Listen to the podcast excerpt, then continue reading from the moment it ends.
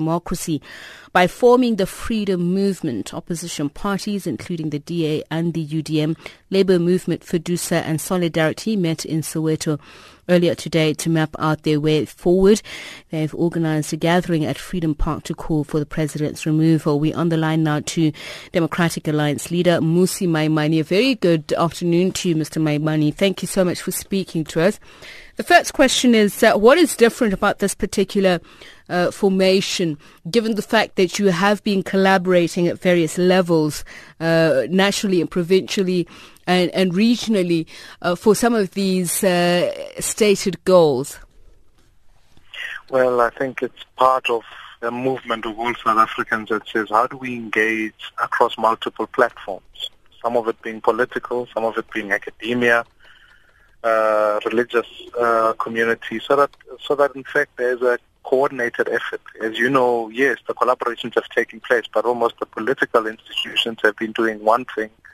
Uh, civil society on another instance have been doing another, and this is a way to say how do we bridge that and make sure that we can communicate at a much stronger level across various platforms. Mm. So, according to your discussions, albeit preliminary, what has been the response to that? How do you bridge the divide? How do you make yourself more uh, effective and uh, ensure that there is something unique about this formation?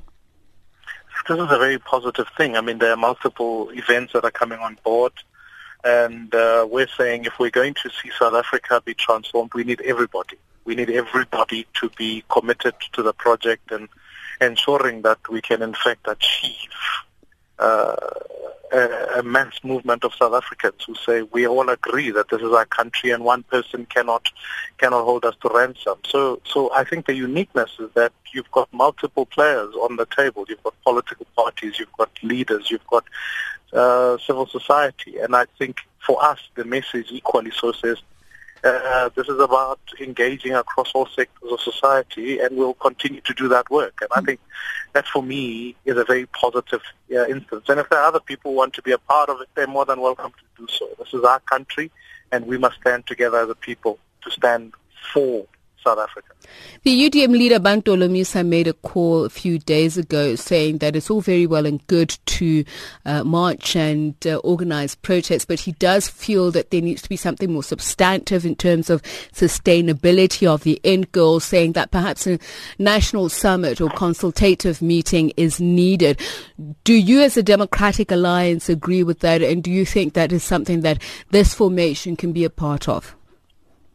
If you can recall, uh, last year we were able, when we entered into coalition agreements, part of those agreements said that we want to have a dialogue about what kind of South Africa we want to see. So, so this takes it on further from that. What uh, uh, General Bantu Holomisa has gone on record to say is that this must be extended now to civil society and um, and um, and other and other partners, so business, etc. And uh, I think it it's necessary. It's necessary to understand what the future of South Africa is. So we'd already, uh, when we drafting the coalition agreement last year, agreed to go that route.